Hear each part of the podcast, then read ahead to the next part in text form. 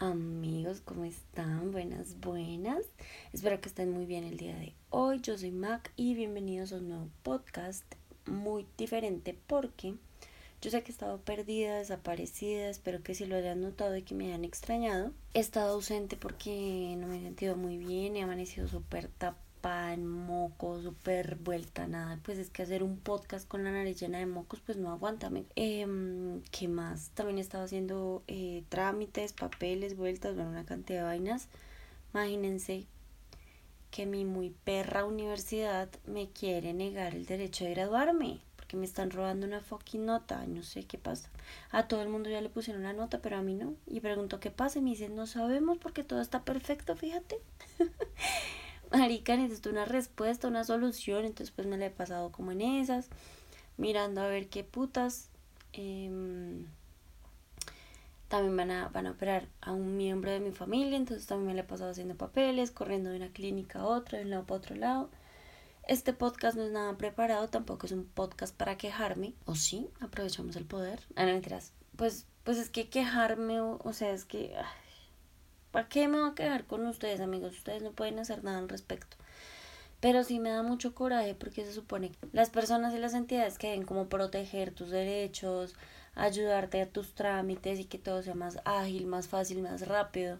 Lo único que hacen en este país es retrasar las cosas, hacer que todo sea más difícil, hacer que todo sea más imposible, Mientras que en otra parte te piden dos papeles, aquí en Colombia, en Bogotá, en donde sea, te piden 76, de los cuales te sirven tres, dos quedaron mal hechos y los demás eran simples requisitos que realmente no van a observar, no van a ver, para nada en lo absoluto. Entonces, ah, eso también me tiene como, ay, parece para que tanta maricada hace la final de cuentas este país es supremamente corrupto. O sea, los que hacemos las cosas bien nos ponen mil trabas. Y las personas que quieren hacer las cosas de manera fraudulenta, no, si todo les sale perfecto. Me choca, marica, me choca. Que sea igual de difícil para todos o igual de fácil para todos, yo no entiendo por qué nos complicamos tanto la vida. Si a ti se te pierde una cédula o cualquier cosa, ¿cómo vergas te van a pedir pruebas de que sí se te perdió? O sea, marica, yo no entiendo de dónde se saca una prueba para decir que le robaron algo. Yo no entiendo.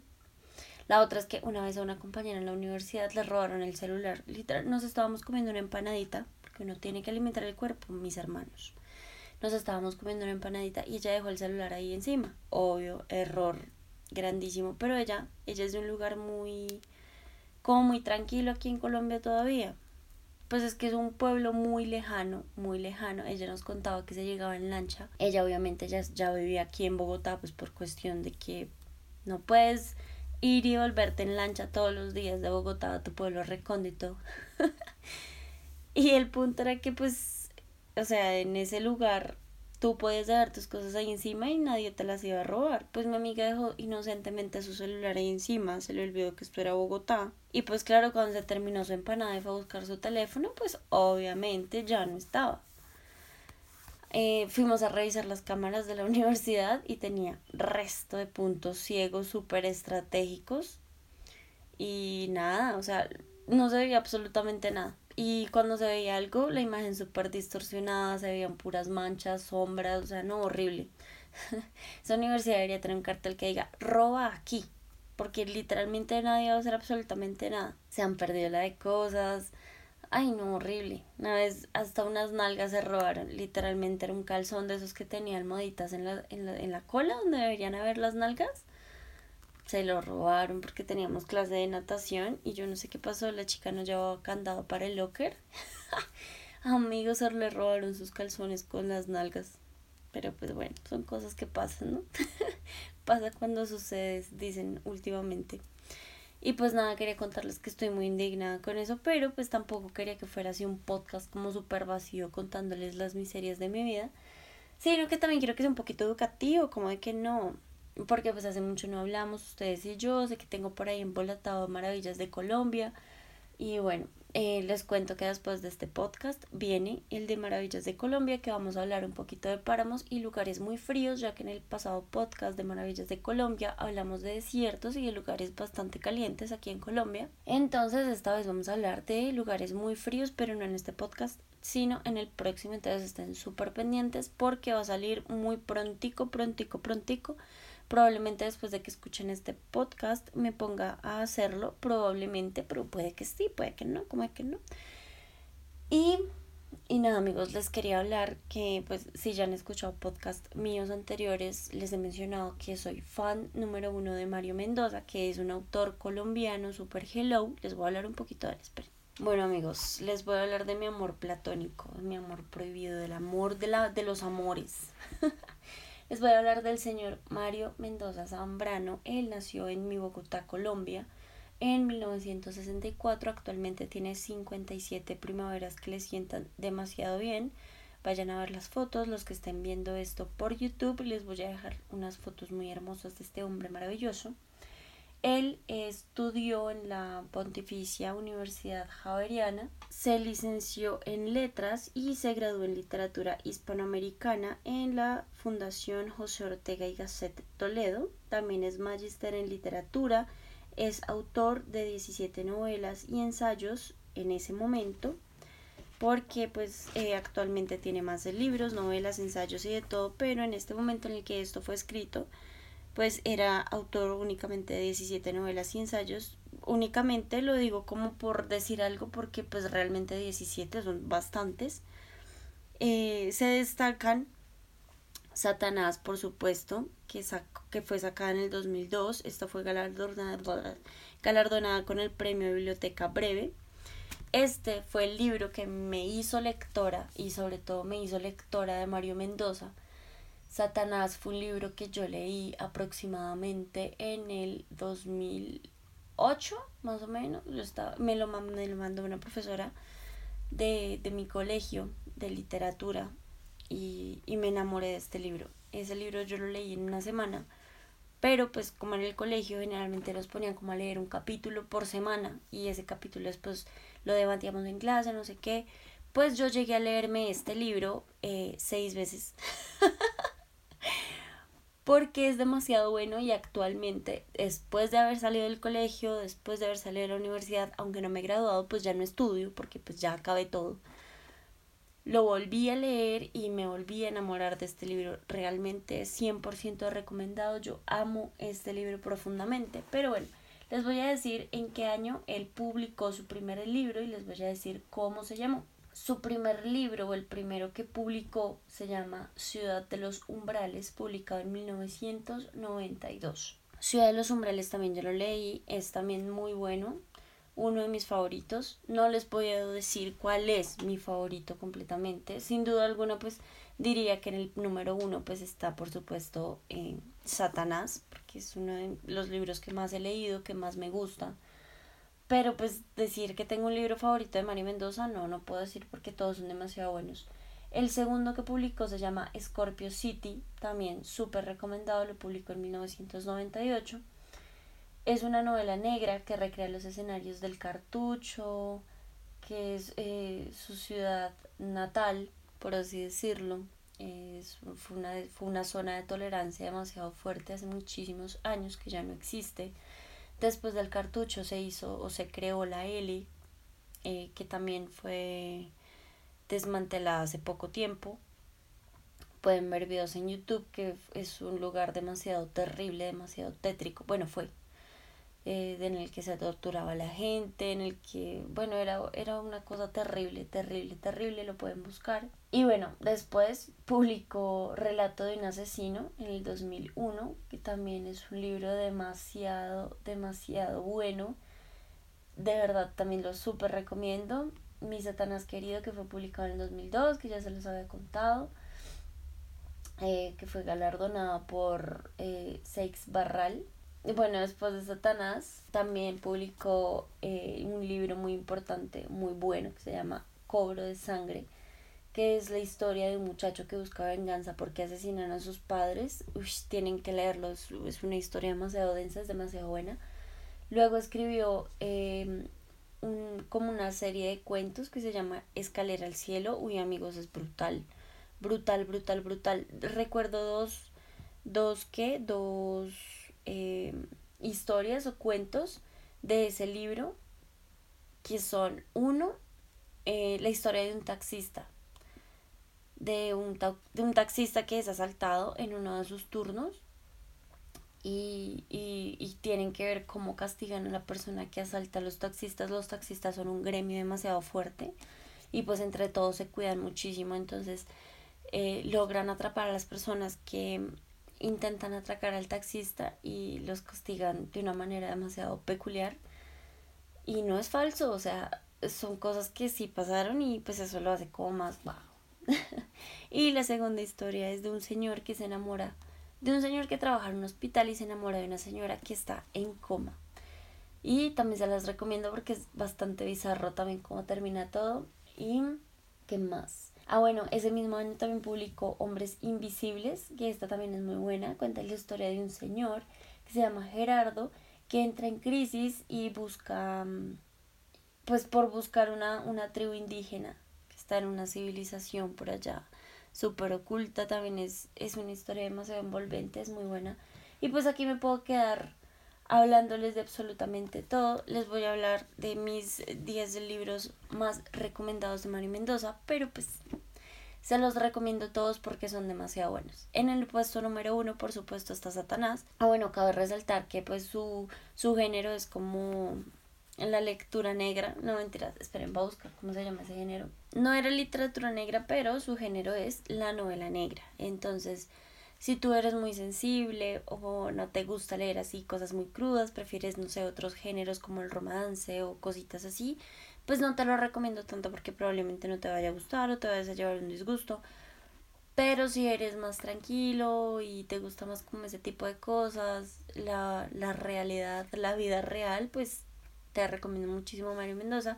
Sin embargo, si no eres de este género, pero estás interesado en leer o en buscar algo interesante o que te cambie la perspectiva de muchas cosas, te lo súper recomiendo. Entonces, en el primer lugar, Satanás, por supuesto, por supuesto, como el nombre lo indica, también involucra un sacerdote, involucra exorcismos, involucra una cantidad de cosas que yo sé que te van a encantar. El escenario, por supuesto, Bogotá, y nada, súper recomendado. Es que si me pongo a hablar de Satanás, esta vaina se extiende y les puedo hacer spoiler de muchas cosas, pero les va a encantar.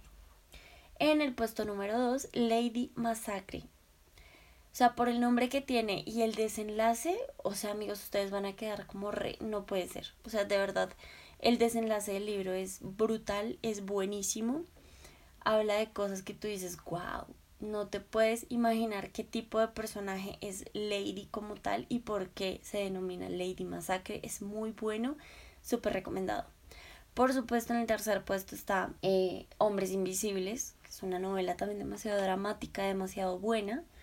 La melancolía de los feos, amigos, también es brutal, es buenísima. También les recomiendo en el puesto número 4, creo que voy ya en el número 4, es que me emociona muchísimo hablar de este hombre. En el puesto número 4 les recomiendo Aquelarre. Es un libro también espectacularmente bello. Habla de cosas eh, paranormales, de vidas pasadas, de cosas astrales. Es muy bueno. En el puesto número 5 les recomiendo Diario del Fin del Mundo que es un libro que también es muy bueno, habla de, este sí habla de un poquito de romance, de cómo se te entrecruzan la vida, de cositas que pasan, por ejemplo, de cosas con las que tenemos que cargar nosotros por nuestros padres, por ejemplo, que nuestros padres hayan vivido cosas muy trágicas o los que son más, más, más adultos, eh, padres que hayan ido a la guerra y hayan quedado como con secuelas, trastornos, ver una cantidad de cosas. Este libro también les va a encantar muchísimo. Por supuesto, Una escalera al cielo y este es súper recomendado para esas personas que les gusta leer varios libros a la vez o que no tienen mucho tiempo para dedicarle todos los días a la lectura. Este libro trae diferentes cuentos que puedes leer perfectamente en un día, un cuento de estos, y te va a encantar, estoy súper segura. Por supuesto, en el siguiente puesto, que ya no sé cuál es, les súper recomiendo Relato de un asesino, es demasiado bueno, habla de trastornos psicológicos, es, es brutal. En el siguiente puesto les recomiendo Importancia de morir a tiempo. También sé como varias historias, eh, se cuentan fragmentos, no fragmentos, no se cuentan, mejor dicho, hay historias hasta de una página, así que también súper recomendadísimo, les va a encantar. Hay cosas que son realmente brutales, brutales, brutales. También habla de, mm, de cosas de la historia, de enfermedades, bueno, les va a encantar. En el siguiente puesto les recomiendo La travesía del vidente. Esto también es supremamente interesante. Es una historia que los va a atrapar y ustedes no van a querer terminarlo. Y es un libro demasiado corto, entonces aprovechenlo y sáquenle todo el jugo a esa lectura. Es demasiado bueno. Ya no sé en qué puesto estoy, entonces les voy a dar otros dos de mis favoritos súper recomendados. El siguiente es el libro de las revelaciones, que también trae historias cortitas y trae el libro de las revelaciones que también trae historias corticas, son un poco más em, como de historia y de cosas así. Amigos, les va a encantar. Me dieron ganas de volverlos a leer todos. Creo que los voy a volver a leer todos. Eh, estoy muy feliz de haberles compartido. Ah, bueno, creo que me faltó uno más. Les recomiendo Paranormal Colombia. Ay, no, también es demasiado bueno, demasiado, demasiado bueno.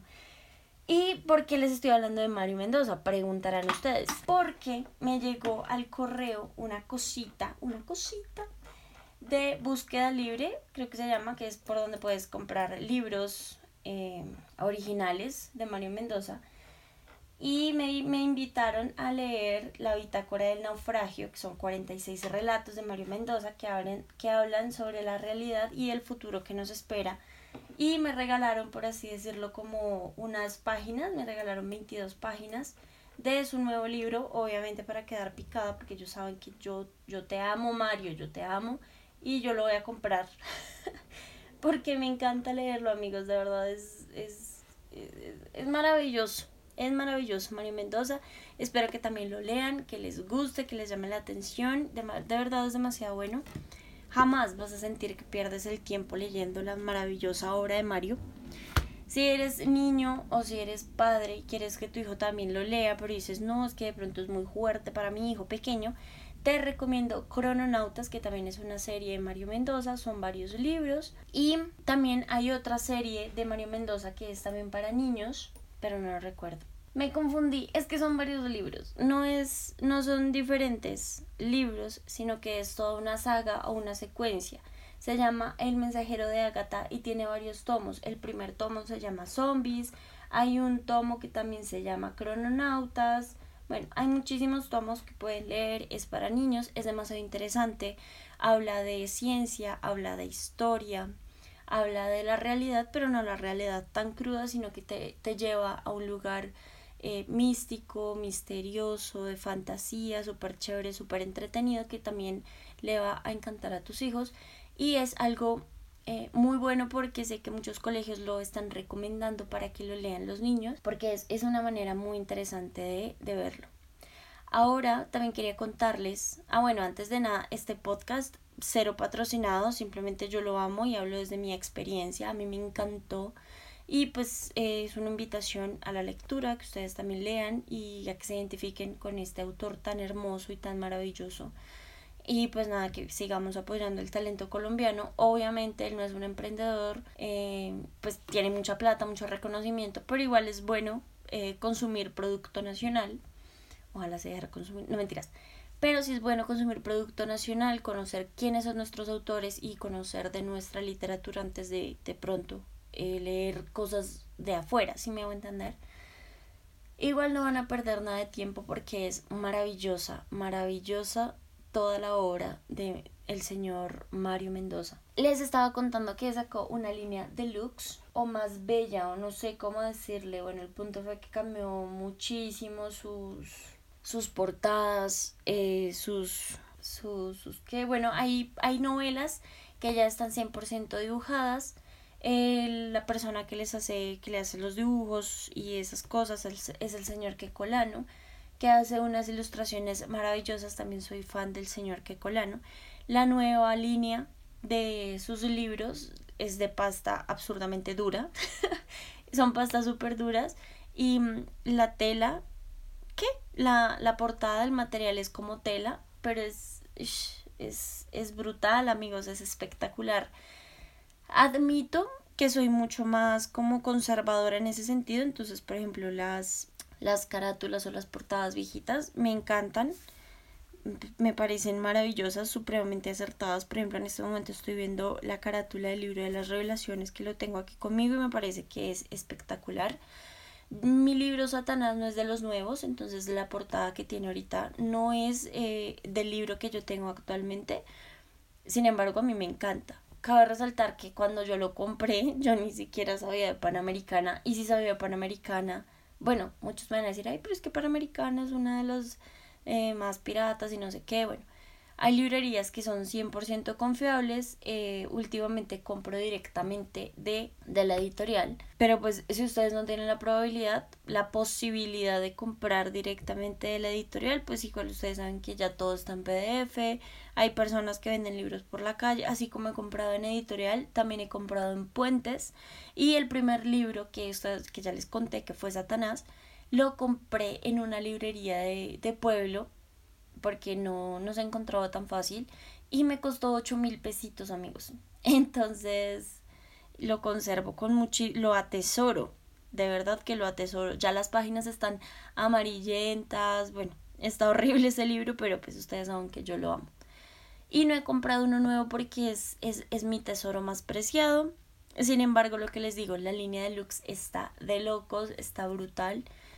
Eh, no sé, si quieren ir a chismosear, así sea solo por curiosidad, búsquenla o vayan a, a, su panamericano, a su librería más cercana y toquen la pasta, es que es, es hermoso. Bueno, si tú eres lector, me vas a entender mi emoción del día de hoy. Espero que este podcast haya sido de su agrado. Esto fue súper improvisado, no tenía la verdad nada así como armado y se me nota, se me nota mucho porque hasta perdí el, el conteo en el del top. Este no es un top, es un podcast informativo. Más adelante haré un, un top como tal, bien hechecito.